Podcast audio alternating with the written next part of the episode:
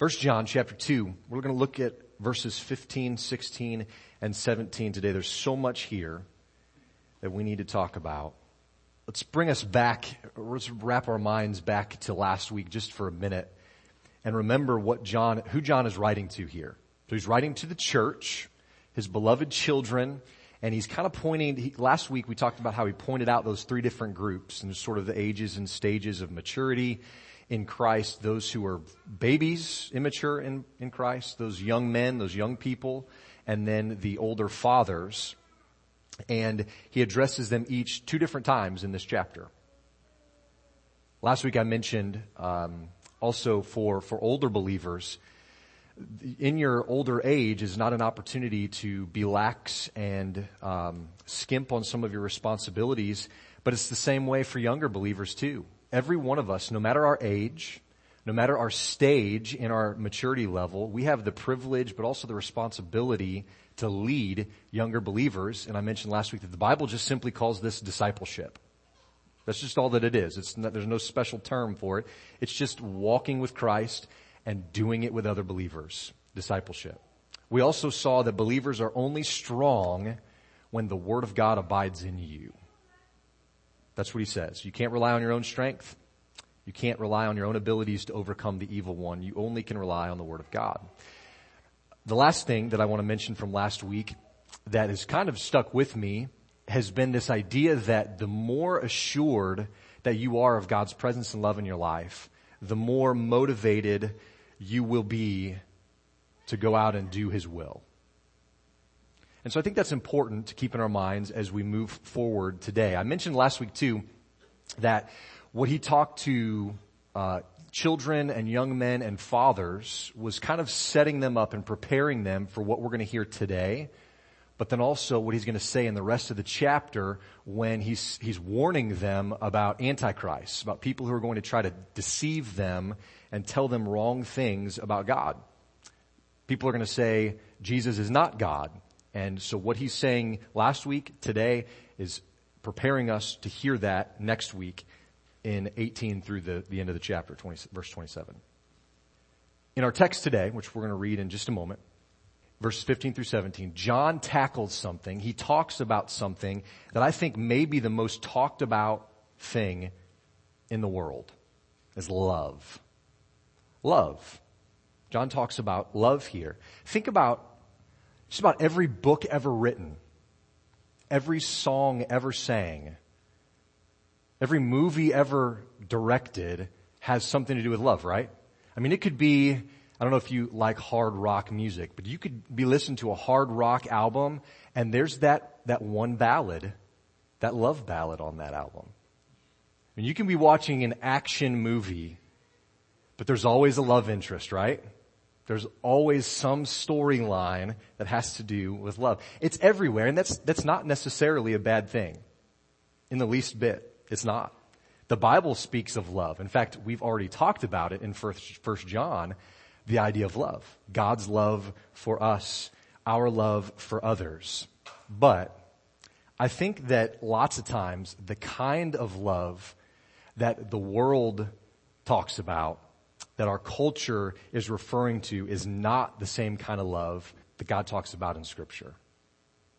So my hope today, as we cover through some of these things, is not to just talk about love and everything that it is and that it isn't necessarily, but to really follow the text here and talk about some of the things that we love that we shouldn't. That God says we shouldn't love. So let's get in to the text and read it together. We'll have another word of prayer. 1 John 2, 15 through 17. Do not love the world or the things in the world. If anyone loves the world, the love of the Father is not in him.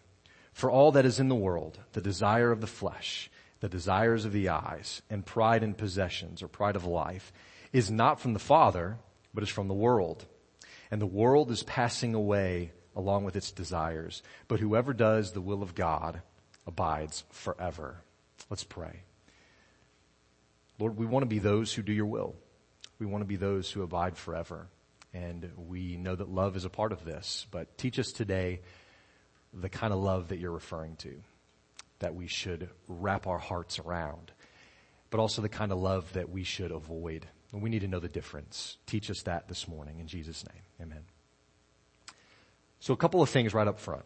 Now that we've read the text, just, I want to clear some things up, maybe point some things out. When John says, do not love the world, I don't think he's necessarily talking about creation. Okay? The created world, the trees and the butterflies and the flowers and all of these things, they were designed and created by God for what purpose? For His own glory and for the pleasure of mankind. He, he designed those things for Adam and Eve to enjoy forever. They were given, scripture says, they were given dominion over those things in the garden. Now, dominion does not mean just totally ransacking creation, depleting its resources, using it for their own selfish desires, but it's talking about caring for creation as good stewards, having dominion over it. Now, don't hear me wrong. I, I don't think that caring for creation always equates to being a tree hugging hippie. Now, sometimes it does. Okay, you, you know that type of person. Um, but I also don't think that what the Bible is getting at, what sh- the attitude we should have is that we should just burn down the rainforest just because we can either. It's neither of those two things. We shouldn't scalp our planet of its resources irresponsibly, but we also shouldn't be so narrowly focused on loving and caring for the environment that we support the saving of animal or plant life over and above human life. There's a danger there that we have to avoid. But I think being good stewards of what God has given as far as the created earth goes, it makes complete sense when you understand the order of creation that we find in the book of Genesis. There's an order there. And so the priority, we can, we can kind of pick up, pick up on God's priorities when we look at that clearly. Also, if you just flip open the book of Psalms to almost any chapter, you're going to see and hear the positive effect that the created world has on the writer of that psalm. The positive effect that creation has on people, right? We look out, we get some of the best sunsets around here. You look out at that sunset and you could just say, wow, that is awe inspiring, right? We get the, this sense of awe and wonder. But you know what? It's not of creation itself. Because we've already said the design of creation was to point us back to the creator. Okay? Romans 1 spells out what, what happens when we start to love the creation rather than the creator. He says, Paul says it's foolishness, and in fact, he actually says it's dishonoring to God to worship the creation rather than the creator. So I think that we're supposed to manage the created world as God intends, not misuse it, but we're also not supposed to worship it as maybe some people do. When it comes right down to it though, and you can know this just from reading the book of Genesis and the creation account, how did God make everything? What did he say when he was done with all these things? He said it was good. Right? God created things good and right for his glory and for our pleasure. But what happens when sin infects the picture? Everything gets broken and infected, as I said. So, our own depravity causes us to use what is good for what is not good oftentimes. This world is not the home of the true believer. Guys, this country is not the kingdom of the believer either. We are just pilgrims, strangers, sojourners in this land here only for a little while. But I think a lot of us maybe even most of us, become lulled into thinking that there isn't anything beyond this physical world. We tackled this a lot in the book of Ecclesiastes. We get to think that this is all that there is. Therefore, if that's our premise, if this is all that there is, why wouldn't we live for ourselves? Why wouldn't we just do whatever we want? Because once we die, it's over. Why wouldn't we use this world to do those things. But John says, no, do not love the world or the things in the world. The second thing I want to be clear about here is I don't think John is necessarily talking about the people of the world when he says do not love the world. Okay? We know, think, think about John 3.16 for just a moment. What does it say right off the bat? For God so loved the world that he gave his only son, that whoever believes in him won't perish, but have everlasting life. Now, if you've read the Bible at all, then you know that God didn't give his son to save the trees and the plants and the animals. Jesus did not come to die for mountain lions and gophers. He came, or insert any animal or created thing in there. He came to die for people, for human beings. Okay? Now, we, we need to kind of flesh this out a little bit more. Does that then mean that everyone who is created will believe and get eternal life and spend eternity in heaven if they repent or not? Well, that's a teaching called universalism. And it's one that's crept into some people's thinking, some churches' thinking. But I, we can't agree with that. We can't say that every person believes and is saved after what reading, after reading what Jesus says about all this. If you remember back at the end of August when we started, before we ever started in the book, I was giving kind of an introduction. And I, I referred us back to John chapter 3. And we talked about, according to Jesus, eternal life, salvation, they hinge on something in particular. Jesus points to it as belief.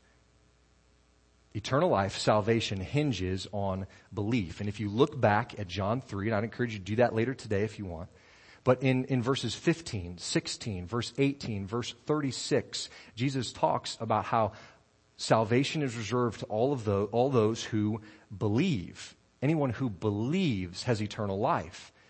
So there is a narrowing of scope when it comes to saving grace, and Jesus points to that narrowing as belief. But it's not just Jesus. Paul teaches this same sort of thing in Romans 3. This includes that text that you all are familiar with, for all have sinned and fall short of the glory of God. Romans 3, 21 through 25. But now the righteousness of God has been manifested apart from the law, although the law and the prophets bear witness to it. The righteousness of God through faith in Jesus Christ for all who believe. For there's no distinction, for all have sinned and fall short of the glory of God and are justified by his grace as a gift through the redemption that is in Christ Jesus, whom God put forward as a propitiation by his blood to be received by faith. The righteousness of God is given to all who believe, Jesus says. Sinners then also have redemption in Christ who is received by faith. Christians are called to go into the world, all of the world with the good news. And again, you're not going, you're not taking the gospel to the animals and the plants. You're taking the gospel to people people of every tribe, of every tongue, of every nation, in all places in the world. So in Jesus' mind, the world is a specific group of people who believe and have eternal life. These are the ones who God loves so much that he sent his son for. So surely John is not telling us here in 1 John that we're not supposed to love the world in that regard. So what is he saying? Well, here's, here's what I think John is getting at here. I think what John is referring to is that we're not supposed to love the worldview perspective that is led by the evil one and is characterized by what then he says in verse 16. And you can look at that with me in 1 John 2. The desires of the flesh, the desires of the eyes, the pride of life or pride of possessions. Those are the things, those are the characteristics of the worldview perspective that John is saying, you can't love that. Don't do it. It's not going to go well all of, all of those things are not from the Father. They're from the world. They're not found in Him. They're found in the world. So, if a person is controlled by those things, by these things that we're going to talk about in just a moment, if someone is controlled by them, then John makes it clear in the end of verse 15 that they've fallen in love with the very things that God hates. Now, I don't use the word hate lightly. I think I've told you this before, but in the Ohmes house, we, hate is not a bad word, but it's one that we don't use very often because it's powerful. It has a lot of meaning. We reserve it for one, really one situation, and it's, it's this. When talking about hating our sin. Sin divides. Sin kills. Sin separates us from God. Sin displeases God in general. So we should hate it for that reason already, for that reason alone. We try to make it clear to our kids, though, that we should hate our own sin first before we hate the sins of others.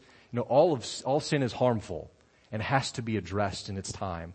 But if we focus on other people's sins and ignore our own, then what are we guilty of? We're guilty of ignoring the plank and trying to get the speck out. And Jesus says, don't do that. Hate is a strong word. But you know what? The Bible uses it more than just a few times. In fact, in the book of Psalms alone, it's used more than a dozen times just to talk about what God hates. Again, to be clear, God is not a God of hate. God is a God of love. John is going to tell us in chapters 4, or in chapter 4 verses 8 and 16 that God is love. But if God is perfectly true and he's perfectly righteous and holy, then what must he do for sin?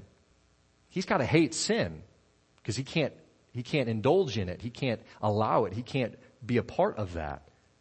Sin is the opposite of everything that God is, so he must hate sin. And I think this is what John is really getting at here in verses 5 through, 15 through 17. He's getting at the contrast between God and the world. There is, there couldn't be more difference than God and the world.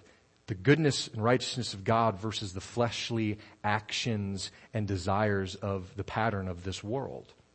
Now, make no mistake, it's not like the world and God are these two cosmic superpowers that have this epic, epic battle at the end of the story and God just kind of barely drags himself out as the victor. That's not the case. Bible tells us that God has already won the victory over sin and death and the world. That's not how this looks. What John is getting at, I think, is for us, telling me and to tell you that you can't love them both. You can't love God and the world. If you love the world and the things of the world, then you love what God hates. But it's also true if, that if you really love God, Jesus himself says that the world is going to hate you. This is what he says in John 15, 19. If you were of the world, the world would love you as its own, but you're not of the world because I chose you out of the world. Therefore, the world hates you.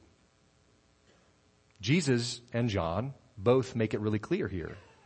There's no middle ground. You, you can't have it both ways. You can't have one foot in the world and one foot attempting to love the Father. How many of you, when you were little, I don't even know if they have, do they have merry-go-rounds on playgrounds now? Probably too dangerous, you know. Um, boy, they're a lot of fun though. Uh, but if, if you've, some of you older folks then, if you've ever ridden on a merry-go-round and it's going real fast, it's moving and the ground is not. And if you step off that merry-go-round at a high rate of speed, what happens? Whammo. Right on the face. Right? It's like that if you try to have one foot in the world and one foot with the Father. It doesn't work they don't go well together. You will be disappointed severely in the end. If we love the world, John says here, it reveals that we don't really love the Father. Now, in helping us understand what, what are the things of the world, on the back of the prayer list, an announcement sheet this morning is, is a, a table that kind of compares these things, and we're not going to go through it, but for reference, you can grab one on the way out. Um, it's a helpful thing that I found as I was studying that kind of com- compares and contrasts the things of the world and the things of the Father. Love of the world and its sinful patterns is the kind of love that God hates. And it's the love, therefore, that we should hate too. So, besides this chart, how do we identify what the love of the world looks like? Well, John tells us in these verses, and he points out the oldest trick in the book the oldest trick in the book of the enemy, of the evil one. And we saw it first in the garden, and we saw it again in the wilderness, in the desert, when Jesus was tempted. So back in the garden in Genesis chapter 3 verse 6, you can turn there if you want. I'll start reading it. So when the woman saw that the tree was good for food and that it was a delight to the eyes and that the tree was to be desired and to make one wise, she took of its fruit and ate. And she also gave some to her husband who was with her and he ate. Do you see the correlation here between the things of the world that John is cautioning believers against and the thing that Satan tempted Eve with all the way back at the beginning? It was good for food, she thought, the desire of the flesh. It was delight to the eyes, desire of the eyes. She saw that it was desirable to make one wise, pointing to pride. One of the commentaries I was working with kind of compared these things. I'm going to borrow from that this morning, but the first thing is the desires of the flesh appeal to our appetites. So our flesh, brothers and sisters, I hope this is not a surprise to you. It shouldn't be. Our flesh is predisposed toward fulfilling our natural desires. And you can see this very early on in a child. You can certainly see this in lots of young people and adults as well. We're predisposed. We bend automatically, without even trying, towards sin. From the start, this is how it is. So our tendency is to satisfy our wants even when it might be wrong to do so. Secondly, the desire of the eyes appeals to our affections. So Jesus taught a little bit about eyes and their connection with the heart in Matthew chapter 5. But our eyes are not inherently evil, are they? Your eye is not wrong just to view things. But so often, our eyes are used in order to allow wrong things into our hearts and into our minds, aren't they? This is what Jesus talked about in Matthew 5 when he was talking about the sin of committing adultery in your heart by just looking at someone with lust. He has a pretty drastic remedy for it too. He says, if that eye is causing you to sin, pluck it out. This is better to enter eternity with one less eye than to not go at all. Pretty severe, pretty drastic measure, Jesus says, to go through, but it should show us the importance of what comes through our eyes and into our heart and minds. Thirdly, the pride of life or pride of possessions it appeals to our ambitions. This is really referring, I think, to the person who glorifies himself rather than the person who glorifies God. So pride, power, possessions, uh, position, for this person, that's what life is all about. That's it. A.W. Tozer helps us understand this better. Here's a quote. There's within the human heart a tough, fibrous root of fallen life whose nature is to possess, always to possess. It covets things with a deep and fierce passion. The pronouns my and mine, they look innocent enough in print, but they are verbal symptoms of our deep disease. The roots of our hearts have grown down into things, and we dare not pull up one little rootlet lest we die. Things have become necessary to us, a development never intended by God. His gifts now take the place of God himself, and the whole course of nature is upset by the monstrous substitution. In Luke chapter 4, we see somebody respond a little differently to this oldest trick of the enemy. Jesus did. You know the story. We don't need to read it all together, but he was fasting for a long, long time. And Satan came to him towards the end and he wanted to get Jesus submission. He wanted to get him to recognize the enemy as over him, or at least to rely on his own strength and not the, the Spirit. And so he tempted Jesus with a few things, and these will f- seem familiar. He said, tell this stone to become bread. Jesus was hungry. He hadn't eaten in 40 days. He said, tell this stone to become bread. The desire of the flesh. He showed him, he took him on top of the the building and he, he showed him all the kingdoms of the world and he said, hey, look at this. This could all be yours. He was tempting Jesus with the desire of the eyes. He said, hey, throw yourself down. Don't worry, nothing's going to happen. Just cast yourself off of here. The angels won't even let your foot hit a stone. The angels will protect you, the pride of life. Now what's the difference between Adam and Eve's response in the garden and Jesus' response in Luke chapter 4? Well, our first parents, Adam and Eve, they responded with envy and really mistrust towards God, didn't they? Immediately Eve started thinking, well, hang on a second. That does look pretty good. Maybe God is holding out on us. Maybe there's more that we should know. What was Jesus' response? Well, he responded in the Spirit. He responded with the Word. Our parents, I'm talking about Adam and Eve here, responded the same way that we do today.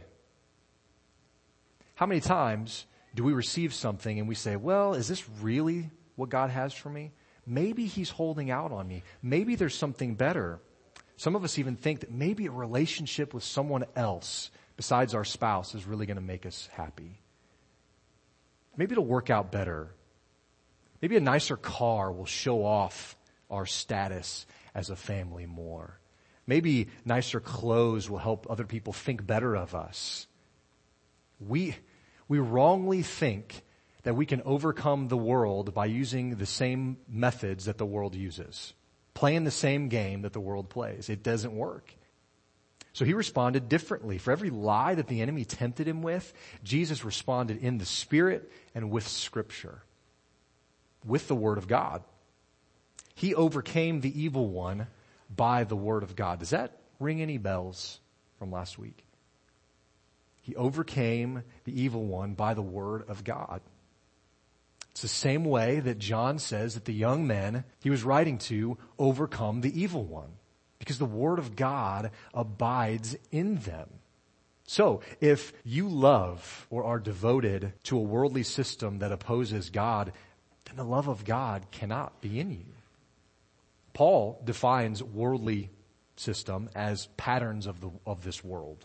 You might remember that from Romans chapter 12 verse 2. What was his solution for not being conformed to the patterns of this world? Be transformed by the renewing of your mind. Be transformed both by God himself in salvation, but also by the Spirit of God through his word consistently, regularly. He also equates being of the world with setting your mind on the flesh from Romans chapter 8 verses 5 through 8. He says, for those who live according to the flesh, they set their minds on the things of the flesh. But those who live according to the Spirit set their minds on the things of the Spirit. For to set the mind on the flesh is death, but to set the mind on the Spirit is life and peace. For the mind that is set on the flesh is hostile to God, for it does not submit to God's law. Indeed, cannot. Those who are in the flesh cannot please God. So, we need to believe God in verse 17 of 1 John chapter 2 when he says that the desires of the world, the world itself, it is passing away. Sometimes it seems slowly and sometimes it seems rapidly passing away. But we also need to believe God that none of the things of this world that are passing away can actually satisfy us. They can't. The world claims to. All the advertising that we see claims to give us hope and joy and life and health. It claims to satisfy us. It says that it has what, what it needs to make us happy. But only the love of the Father found in Jesus Christ can do that. Can make you truly happy. I think that this world appears permanent to us because it's all we've ever known. For recorded history, this is all that we've ever known. It's been here longer than any of us. But at the end of verse 17, John says that the one who does the will of God, that's the one who's permanent. They're the one who abides forever.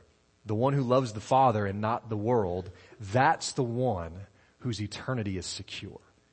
The one who continues doing the will of the Father, that's the one, that's the person who abides forever.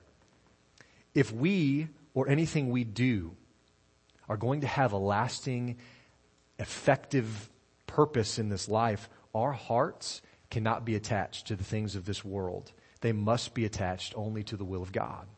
Now it's possible for a person to appear like they have it together. and they really care about the things that God cares about. But it's, it's possible for someone to appear that way and it not actually be true of them. There's a person that is referenced a couple of times by Paul.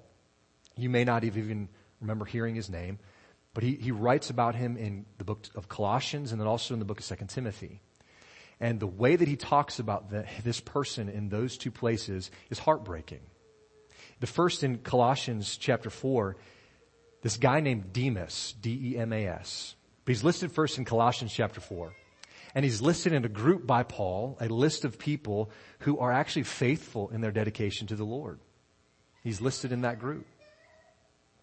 But when Paul is writing to Timothy, a little bit later on, in 2 Timothy 4, he's talked about in a much different way for a specific reason.